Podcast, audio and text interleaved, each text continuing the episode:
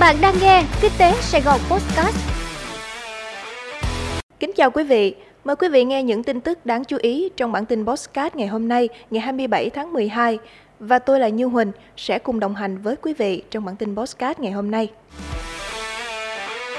Bắt đầu bán vé đường bay Việt Nam, Nhật Bản giá từ 9 triệu đồng. Hãng hàng không Vietnam Airlines đã bắt đầu bán vé cho đường bay Việt Nam, Nhật Bản.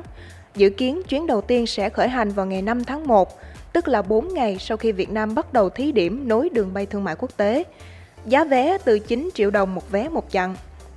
Theo thông tin từ Vietnam Airlines, các chuyến bay giữa Việt Nam và Nhật Bản được thực hiện hàng tuần. Cụ thể, chặng Hà Nội Narita sẽ có chuyến bay vào ngày 5 tháng 1 tới và vào thứ năm và chủ nhật hàng tuần. Chặng Thành phố Hồ Chí Minh Narita vào thứ bảy hàng tuần và Narita Thành phố Hồ Chí Minh cũng vào thứ bảy. Làm sao để vượt qua hội chứng hậu Covid-19? Chúng ta thường nghe cụm từ hậu Covid-19 không những trong ờ, môi trường y tế mà giờ đây đã trở nên phổ biến trong cộng đồng trên các kênh truyền thông. Bài viết của bác sĩ Tăng Hà Nam Anh, Bệnh viện Đa khoa Tâm Anh Thành phố Hồ Chí Minh sẽ giúp cho chúng ta trả lời câu hỏi nó là gì, gây hại như thế nào và làm sao để chúng ta vượt qua các chuyên gia vẫn đang tìm hiểu về các phương pháp điều trị hoặc các loại thuốc mà có thể giúp giảm tác động của hội chứng hậu Covid-19. Tuy vậy thì trong thời gian đó, chúng ta vẫn có thể thực hiện các biện pháp sau nhằm giảm thiểu những căng thẳng liên quan đến tình trạng nhiễm hội chứng hậu Covid-19. Thứ nhất là chúng ta giảm hay là ngừng xem và đọc các tin tức, câu chuyện hay những thông tin trên mạng xã hội mang tính tiêu cực liên quan đến dịch Covid-19 Việc tiếp xúc lặp đi lặp lại với các thông tin này có thể gây ra những phiền muộn rõ ràng cho người mắc bệnh. Thứ hai là chúng ta nên tạo mối liên kết với mọi người. Chúng ta nên thường xuyên nói chuyện, chia sẻ với những người mà mình tin tưởng về những vấn đề lo lắng của cá nhân và cảm xúc của bản thân đang phải chịu đựng. Và nên trao đổi với các nhà tâm lý, bác sĩ gia đình hoặc các nhân viên y tế am hiểu về COVID-19 và hậu COVID-19 để có những cái nhìn lạc quan tích cực và vui vẻ sống. Đề xuất đưa đô thị sân bay Tân Sơn Nhất vào đồ án điều chỉnh quy hoạch chung. Tại hội thảo định hướng quy hoạch quản lý đô thị các địa phương gắn với mô hình đô thị sân bay quốc tế áp dụng thí điểm cho khu vực sân bay Tân Sơn Nhất tổ chức vào tuần này. Nhiều chuyên gia cho rằng phải đưa đô thị sân bay vào đồ án điều chỉnh quy hoạch chung của thành phố đến năm 2040, tầm nhìn năm 2060. Nhận định tại hội thảo này, do Sở Quy hoạch Kiến trúc Thành phố Hồ Chí Minh phối hợp với Ủy ban nhân dân quận Tân Bình tổ chức, các chuyên gia cho rằng tiềm năng sân bay Tân Sơn Nhất chưa được khai thác đúng mức.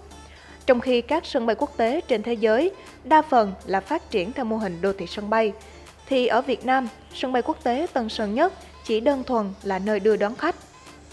Thách thức lớn cho quận Tân Bình trong việc chuyển đổi và xây dựng mô hình đô thị sân bay là trong định hướng và chiến lược phát triển trước đây quận Tân Bình và thành phố Hồ Chí Minh chỉ xác định quận Tân Bình có chức năng ở kết hợp thương mại dịch vụ giống như các quận khác mà chưa khai thác tiềm năng, lợi thế vốn có của quận có sân bay quốc tế Tân Sơn Nhất. Đồng thời, trong định hướng phát triển đô thị, gần như không đề cập đến tiềm năng đặc biệt của cảng hàng không này. Khách Nga quay lại Khánh Hòa, khách Uzbekistan nghỉ dưỡng ở Phú Quốc trong hai ngày cuối tuần, hai tỉnh Khánh Hòa và Kiên Giang liên tục đón du khách quốc tế. Trong đó, vào ngày 25 tháng 12, Phú Quốc đã đón những vị khách đầu tiên đến từ Uzbekistan. Còn hôm nay, Khánh Hòa lại có đoàn 300 du khách đến từ Nga, một thị trường truyền thống của ngành du lịch tỉnh này. Bà Nguyễn Thị Lệ Thanh, Giám đốc Sở Du lịch tỉnh Khánh Hòa cho biết, từ nay đến ngày 23 tháng 3 năm 2022, hãng hàng không UZE và công ty trách nhiệm hữu hạn thương mại và du lịch Annex Việt Nam dự kiến sẽ tổ chức 26 chuyến bay đưa khách Nga từ Moscow đến Nha Trang. Mỗi chuyến bay sẽ có từ 320 đến 340 người. Theo thông tin từ Vinpearl, dự kiến từ nay đến cuối tháng 2 năm 2022, Phú Quốc United Center sẽ đón 8 đoàn từ Uzbekistan với khoảng 2.000 lượt khách du lịch. Mở 6 điểm tham quan vườn Quýt Hồng, Lai Vung, Đồng Tháp. Từ nay đến cận Tết Nguyên đán, 6 điểm tham quan vườn Quýt Hồng tại huyện Lai Vung, tỉnh Đồng Tháp sẽ mở cửa đón khách ngay vào mùa thu hoạch chính.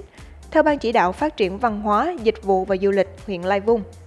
Các điểm tham quan này nằm trong đề án bảo tồn nguồn gen cây quýt hồng bản địa do Ủy ban Nhân dân huyện Lai Vung chủ trì. Đề án bảo tồn vườn quýt hồng huyện Lai Vung giai đoạn 2020-2024 đã khởi động từ đầu năm 2021. Bước đầu là khắc phục dịch bệnh 198,71 ha. Đến năm 2024, diện tích bảo tồn đạt 546,63 ha.